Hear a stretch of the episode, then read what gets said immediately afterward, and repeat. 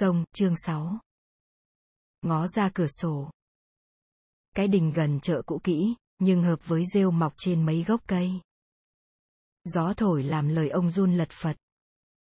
Chẳng có gì để ngắm bên ngoài đó hết, chỉ có những cái máy điều hòa như bọ chét xám xịt bám vào bức vách trắng toát của tòa nhà bên cạnh. Ông gọi khi cậu đang ở biển.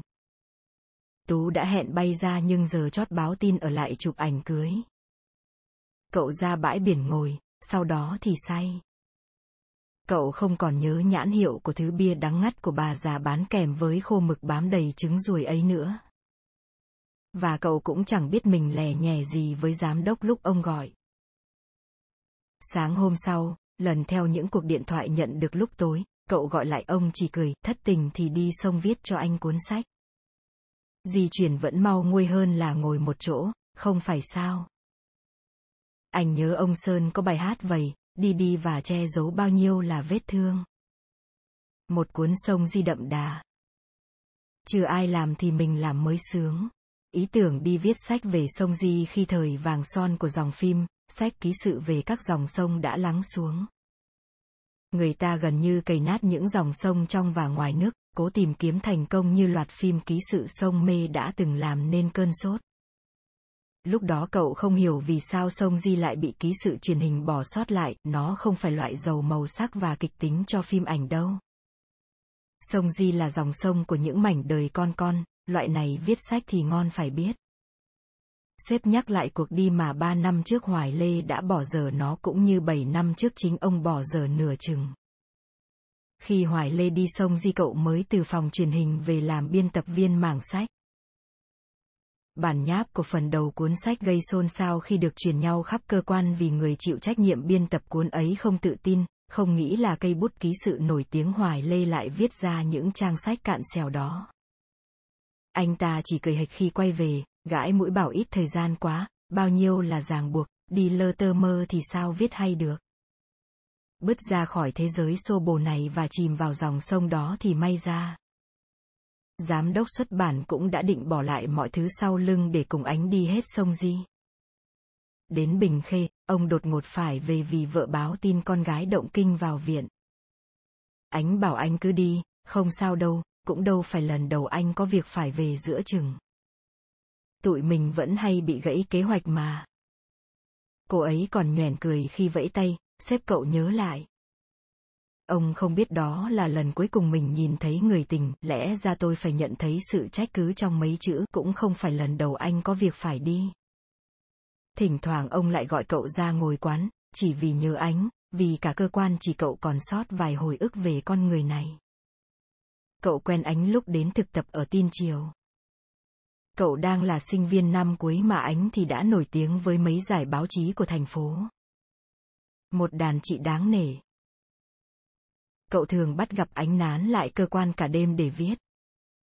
Chị hút thuốc rất dữ, sành điệu nhà khói hình trái tim, hoa hồng hay chiếc lá đa. Những bài phóng sự gai góc nhất thì ám nhiều khói thuốc nhất lúc trà trộn làm gái bán ba, học được nhiêu đó. Không khó đâu, lưỡi cậu dài và dẻo thì dễ thôi. Nhưng cậu không hút thuốc lá. Đã thử nhưng sặc long óc, nên từ bỏ. Hồi đó cậu hay bị cắt cử trực tin tối. Tòa báo chỉ còn chừng chục người, đôi lúc ai đó mua một ít thức ăn khuya làm tiệc. Có gọi thì ánh mới rời khỏi cái ghế nóng rộp vì đã ngồi lì hàng giờ đồng hồ, vặn lưng kêu răng rắc, xoay cổ mỏi như nhờ cậu xoa bóp vai và gáy tay ân hay thật, sờ vào đâu nghe an ủi tới đó. Chị San cũng nói vậy, ý nghĩ đó làm ánh trở nên gần gũi, trong cảm giác. Cậu không biết ánh đang cặp bồ. Mặt chị không có vẻ lấp lánh tươi dạng của một người đang yêu, tưởng chị chỉ say việc thôi. Những tối cuối tuần chị hay ở lại cơ quan. Bọn cậu thường tì bụng vào ban công để nhìn con đường trước tòa soạn.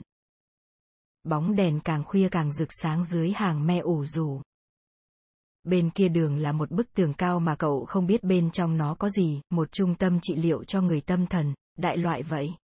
Ánh thì gì cũng biết chị vào đó vài lần. Họ trị liệu giảm căng thẳng cũng hay. Chị nghe biển. Trong đó có nhiều thứ để nghe. Gió cũng hay, nhất là gió qua khe núi ấy.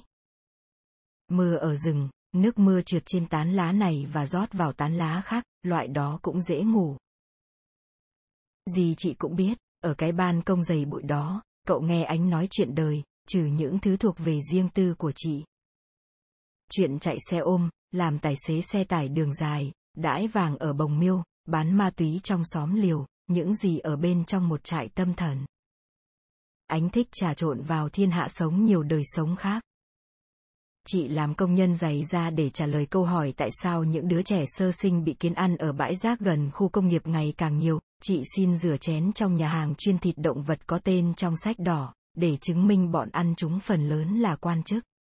Đôi khi bọn cậu trèo lên 72 bậc thang ngắm thành phố đêm trên tầng thượng, ánh chỉ một tòa cao ốc, nói chỗ đó bỗng dưng phát cháy thì hay quá, ha.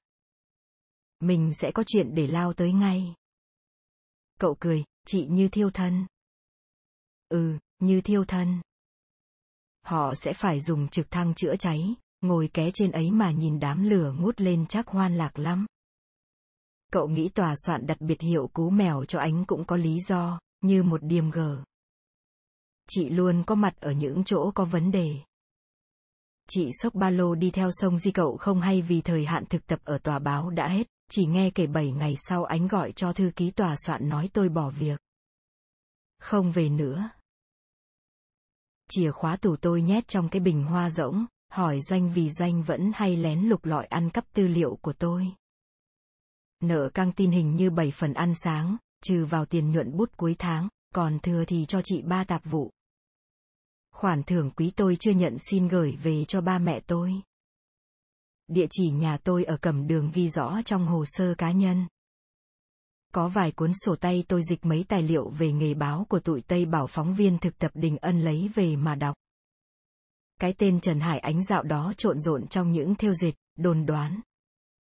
Rồi biến mất. Cuối năm cậu có nghe người ta sướng tên chị một lần ở giải báo chí thành phố. Giải nhất. Gọi đến lần thứ ba mà trên bục vẫn trống. Quà của ánh dành cho cậu là ba quyển sổ bìa giả ra sơn góc. Có những trang dày những chữ, rồi lại bỏ trắng vài ba trang kế tiếp. Cuốn sổ luôn làm cậu phấp phỏng, không biết sau những trang trắng này cậu còn gặp lại nét chữ đổ tháo, rời rã của chị, hay vĩnh viễn là những trang trắng. Để chống lại cảm giác đó, cậu bắt đầu đọc chúng từ phía sau, bắt đầu từ trang cuối cùng. Thỉnh thoảng bắt gặp một trang chi chít những vết mực dài ngắn khác nhau, mà cậu đoán là ánh vẽ mưa khi ở góc phải cuối trang chị ghi na gì, một ngày mưa. Một lần nhìn thấy, Tú phát hiện ra nếu xoay ngang thì mưa của chị giống như mã Moss, không quên ghen tuông sao ân được lòng mấy bà chị quá vậy, hết san rồi lại ánh. Cậu bảo chắc do từ nhỏ đã chơi với đàn bà. Tú nhìn như thể cậu có bùa mê. Chăm chú vào cơn mưa trên giấy, bọn cậu dịch lõm bõm được vài ba câu hình như chẳng dính gì với nhau, có mua thu nao vang trước mét, ta vò nghia nhu ngon có cô nhung hoa thua cước sau chiên tranh, đanh thang qua ngay ngay ngay giang trước, bài hét không con ngan o quê cay cao. Bọn cậu cũng lờ mờ cảm giác được sự trống trải bất an khi ở chân trang giấy ánh viết những chữ nhân bằng hán tự nằm đổ tháo. Lâu lâu lại thấy câu rồi sao nữa với trùng trùng dấu chấm hỏi phía sau cứ lặp lại trên nhiều trang giấy. Chị để lại cho cậu vài mánh khóe có ích. Trong mấy năm nhảy cóc ba tòa báo, gặp gỡ nhiều nhân vật đình đám của làng giải trí, văn nghệ, cậu không bao giờ hỏi những câu ngớ ngẩn kiểu như chị có cảm giác gì khi được giải. Chẳng lẽ họ nói tôi buồn như cha tôi chết, anh nghĩ sao về cuốn sách mới của mình? Chẳng lẽ họ nói tôi chán lắm, tôi thấy mình không có tài, chỉ cố viết ra thôi. Cậu học được cách làm chủ nhịp điệu của cuộc phỏng vấn, chặn đứng sự huyên thuyên. Cậu hỏi người đối thoại những câu kiểu như bạn có cảm thấy mình là người tốt không, bạn nghĩ gì về sự giả dối, bạn có nghĩ mình hạnh phúc. Chẳng cần có liên quan đến nội dung cuộc phỏng vấn, nhưng rất hiệu quả để cắt cơn nói phun trào. Phần lớn những người gặp câu hỏi tưởng như đơn giản ấy đều ngập ngừng, như cậu từng ngập ngừng khi anh bằng hỏi trên thư điện tử, có gì vui? Cái vui nhất thì liên quan đến Tú, không thể kể, những thứ còn lại thì không đáng kể. Vụn và nát như khi ấy cậu đã nghĩ, vui cũng khó vậy sao? Rồi sao nữa, ba chữ bâng quơ đó vẫn thường ám theo cậu. Rồi sao nữa? Một buổi tối có người đàn ông lạ gọi đến và nói ông rất muốn mượn xem mấy cuốn sổ tay kia, hy vọng tìm được những dấu vết người tình để lại. Bốn năm sau, ông trở thành sếp cậu, ánh vẫn còn ở đâu đó dọc sông Di. Biết đâu chú sẽ gặp. Tiện mắt thì nhìn quanh giúp anh. Cậu không biết ông muốn cậu sẵn đi viết sách thì tìm người, hay ngược lại. Nhưng quan trọng gì, miễn là có thêm mục đích cho cuộc đi. Ngoài đi để quên. Nhưng khi bước chân lên đất Bình Khê, cậu bỗng nghĩ có khi mình không còn nhớ gương mặt chị Ánh nữa. Mình chỉ nhớ chữ. Có thể chị đang đứng trước mặt mình, trong nhân dạng của người đàn bà vào tuổi trung niên, nhiều túi mỡ đong đưa trên người. Vai và gáy, những chỗ mà hồi xưa bàn tay cậu đã từng xoa bóp, giờ dây ấn các bó cơ nhão sẽ lún sâu, nhờn nhợt. Vợ ông chủ ghe nói nếu không có con đập phía trên bình khê chừng ba chục cây số, thì nước sông Di có thể làm sạch và cuốn trôi bất cứ thứ rác rưởi nào, kể cả con người. Khi nói câu đó, bà thoáng nhìn chồng với cái nhìn mai mỉa. phảng phất cái nhan sắc của thời con gái, bất chấp ra đã xuất hiện nhiều mảng đôi môi. Cậu hỏi bâng quơ về một người con gái tên Ánh, sáu năm trước đã từng đến đây. Bà cắm cúi ghi chép một toa hàng, chữ thẳng đờ. Không giống chữ của người cậu quen. Người phụ nữ hờ hững hỏi, vậy chứ ánh vợ ai? Cậu càng không biết ánh có con tên gì. Ở nơi này, đàn bà không còn tên riêng nữa, chị đó từ Sài Gòn giặt xuống đây, ôi trời, dân xứ này có ai không trôi giặt, bạn cháu nói lần cuối cùng nhìn thấy chị ấy ở sân đình phương các. Cậu nói như trẻ nít chỉ đường. Chỗ có con chó còn nằm ngủ là nhà má con. Kiểu vậy. Người đàn bà mỉm cười, bấm bấm xóa xóa cái máy tính đã phai mặt chữ, những ngón tay hơi bần thần. Bỗng bà đứng dậy cầm chổi lông gà quét mạng nhện trên vách. Bụi táo tác. Bà chỉ vào ảnh một cậu nhỏ đang mặc quần áo thụng tân khoa, bảo con trai tôi đó. Nó đang học bên Na Uy thì đột tử, 6 tháng sau tôi mới nhận được cho. Mà tôi còn không biết có phải cho nó hay không, sao để đi lâu vậy mới tìm. Bà hỏi, cậu biết nó không dành cho mình, nên đành cười trừ.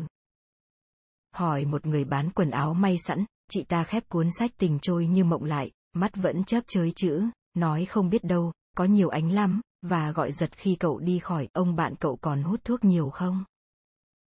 Lại hỏi một thím ngồi đan áo len ngoài thềm cửa, thím nói người tên ánh thiếu gì, ai biết ánh nào là ánh nào. Rồi mắt bà trở nên đầy những khói, bạn cậu giờ cũng quá 50 rồi, hả? Bao nhiêu năm rồi mà. Ừ, bao nhiêu năm rồi, sông gì khác xa trong miêu tả của ông xếp cậu.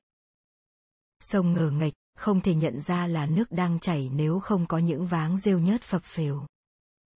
Đã vậy chợ Bình Khê còn kẹp cổ nó giữa những dãy nhà cao cẳng tẹp nhẹp. Chỗ có tên là bến lở mà chị Ánh đã từng lột giày rửa chân, giờ là một bãi rác nửa chìm nửa nổi. Cậu dờn dợn thấy chỗ này sao mà giống ngã chín yên hoa. Chừng nào sông Di mới tỏ rõ quyền uy của nó. Bối nói chỗ này chán quá. Trời trong veo như có thể vắt ra mấy chậu pha lê. Khi đi cạnh cậu ngang qua chợ cá, bôi nuốt nước miếng nhắc món cá xạo này nấu với lõi hoa chuối ngự rất ngon, hồi làm ở nhà hàng của chú bối, anh ta vẫn thường được ăn. Cậu bỗng nghĩ hay là trổ tài nấu nướng một bữa. Cậu ập vào bếp nhà ông chủ ghe hớn hở làm cơm chiều. Nấu một món ăn luôn làm cậu dạo dực. Tú nói nhìn vẻ mặt ân đang nấu cũng thấy ngon rồi, không cần ăn. Hôm nay tên Tú ngoi lên trong mớ đậu hủ giữa đầu mình chỉ một lần, cậu sực nhớ. Lúc hắt nước rửa cá xuống sàn nhà, cậu đã nghĩ mình vừa làm lem luốc vạt áo của một bà tiên mắc đọa. Cái dòng sông hung hiểm, cũng có khi chịu nhục. Su vác máy đi một vòng. Không có hoa. Dù là hoa dại thì cũng tránh xa chợ búa. Anh ta quay về đánh cờ với chủ nhà bối chắc lang thang xa hơn, dù nơi đó không hứa hẹn xuất hiện rông gió. Cơm dọn ra, gọi điện thoại thì máy bối tắt, một giọng Hà Nội bảo hãy liên lạc lại vào lần sau. Cậu ngại chủ nhà phải chờ lâu nên rủ nhau ăn dần, để cá sạo nguội sẽ rất tanh. Su sốt ruột đứng dậy nói để đi tìm quanh. Anh ta chưa quay về thì một đứa bé gái chạy lại hỏi tên cậu và đưa mảnh giấy. Chính xác là bao trì của gói thuốc lá. Ý nghĩ đầu tiên là chữ xấu quá, cong quéo và chệch choạc như thể kê trên cái đầu gối. Ý nghĩ thứ hai là lâu lắm rồi mình mới nhận được một bức thư viết tay. Ý nghĩ thứ ba là tại sao ai đó biết cậu ở đây mà gửi thư. Ý nghĩ thứ tư sáng rõ nhất, rằng nhóm cậu đã có một người rời khỏi cuộc đi cùng với ống kính mắt cá su rất cưng cùng nửa tiền công tác phí mà cậu nhét ở đáy ba lô. Và người đi cùng bọn 15 ngày qua không phải tên là bối. Cha từ điển coi từ đó nghĩa là gì, người đã từng tên bối suối vậy. Từ điển mách nó là một phương ngữ có nghĩa là bọn trộm vặt trên sông thời trước, chuyên đánh cắp bánh lái ghe. Thế nên người ta mới có vẻ bị bối, ngủ quên một phút dậy giờ cháp không, đứt dây trôi cả khúc sông. Su về, nói trong hơi thở gấp, chuyến xe đỏ cuối cùng cũng đã rời khỏi đây 2 giờ đồng hồ trước. Anh ta ngó qua mảnh giấy, rồi vo lại chẳng nói gì, sụp đũa vào chén cơm khô quéo. Cậu thậm chí còn không thấy quá bất ngờ, ngoài chút cay đắng, lúc bối giò dẫm khắp người cậu, có thể không phải để tìm chỗ nhột nhất mà tìm tiền cất ở đâu. Chỗ cậu nhột nhất bối vẫn chưa chạm tới. Chỉ một mình Tú biết cách hạ gục cậu, dù những lúc đó cậu hung hãn giận dữ đến mức nào. Có lẽ cảm giác ngạc nhiên nhất cậu đã trải qua là khi Tú nói cuối tháng 6 sẽ cưới. Nửa giờ đồng hồ sau bối nhắn, sao ông không tìm tôi, dù là bước ra ngoài ngó giáo giác một chút thôi. Bị mất tiền mà. Bối không biết rằng cậu đâu phải bạc mặt kiếm ăn, đâu có quay quắt coi tiền là sinh mạng của mình. Thứ đã từng là sinh mạng của cậu giờ chắc đang cho quần áo vào máy giặt trong lúc người bạn đời đang hì hụi nấu cơm. Nội dung cái tin nhắn làm cậu ngờ rằng bối đang chơi trò mất tích để được tìm. Cậu hay đọc nhiều nhân vật kiểu đó trong tiểu thuyết. Nhưng phản ứng duy nhất của cậu lúc đó là ngồi nghe ông chủ ghe cười hơ hơ, lúc mới đẻ ra thì mình đã được người lớn dạy rồi, rằng tình bậu muốn thôi, rằng gió đưa cây cải về trời. Đã cảnh cáo là người sẽ phụ người, mà học hoài không xong, hén. Mắt ông hấp háy, quét qua chỗ bà vợ đang sới cơm. Tay bà hơi khựng lại. Đêm đó cậu mơ hỗn độn, một giấc dằn di đến 3 giờ sáng thì thức luôn bởi một tiếng kêu thảng thốt, ơi y không nhận ra âm gì trước cái vệt ơi quét dài trong không khí. Nhìn su ngoẹo đầu lên gối ngủ say sưa, miệng méo sạch đi, cậu hoang mang là không biết tiếng kêu đó đã vẳng lại từ cõi nào, thực hay mơ hay ảo giác. Chỉ thấy nao cả ruột. Chị San cũng bị mất ngủ vì những tiếng gọi. Giờ thì cậu có thể hình dung được những tiếng kêu vời vợi mà chị nói rằng chúng đến cùng với vũng mồ hôi. Chị luôn xoay nghiêng người cho lưng mình bớt ướt.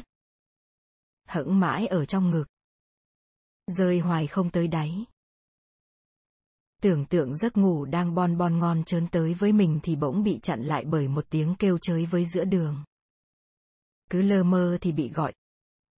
Ơi gì Sau tiếng kêu loang ra như sóng làm những cánh ngủ bay biến là một khoảng lặng, đến nỗi có thể nghe được tiếng tế bào của mình đang phân chia, mạch cảnh đập thi thụp.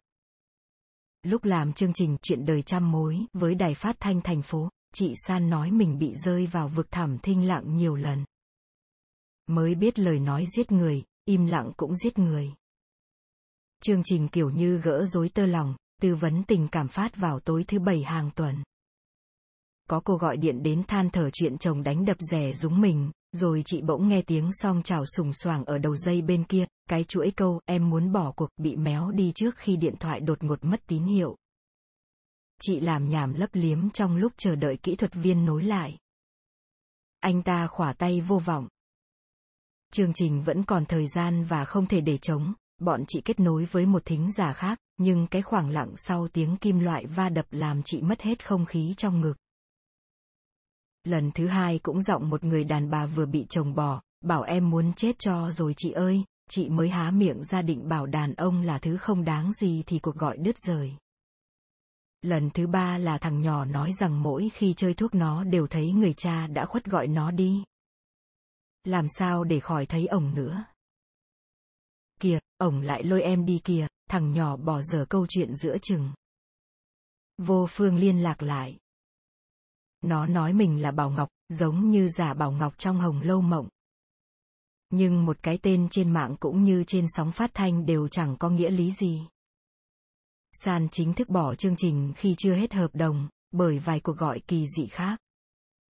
Họ đợi được lên sóng chỉ để kêu mẹ ơi. Và những cái tút tút tút dài rơi tõm vào khoảng lặng.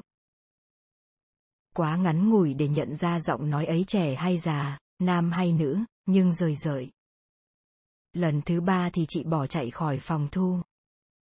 Cậu nghe chuyện, giả thuyết có khi bọn viết lách đố kỵ với nhà văn San Pipi nên quậy phá chơi, hoặc là vợ của những người đàn ông vẫn hay la cả với chị.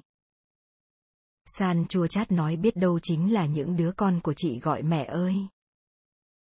Đứa con với mối tình đầu chị đã bỏ lại ở thùng rác một bác sĩ phụ sản huyện vì anh là học trò, đã kịp chuẩn bị gì đâu, hay đứa con với nhà thơ hạc trầm mà chị đã hủy hoại trong một cơn ghen tuông, hay là đứa con với vài ba người đàn ông khác chị đã từng yêu hoặc không yêu, và chị đã bóp chết chúng bằng những viên thuốc tránh thai khẩn cấp, những cuộc nạo vét sột soạt tê điếng.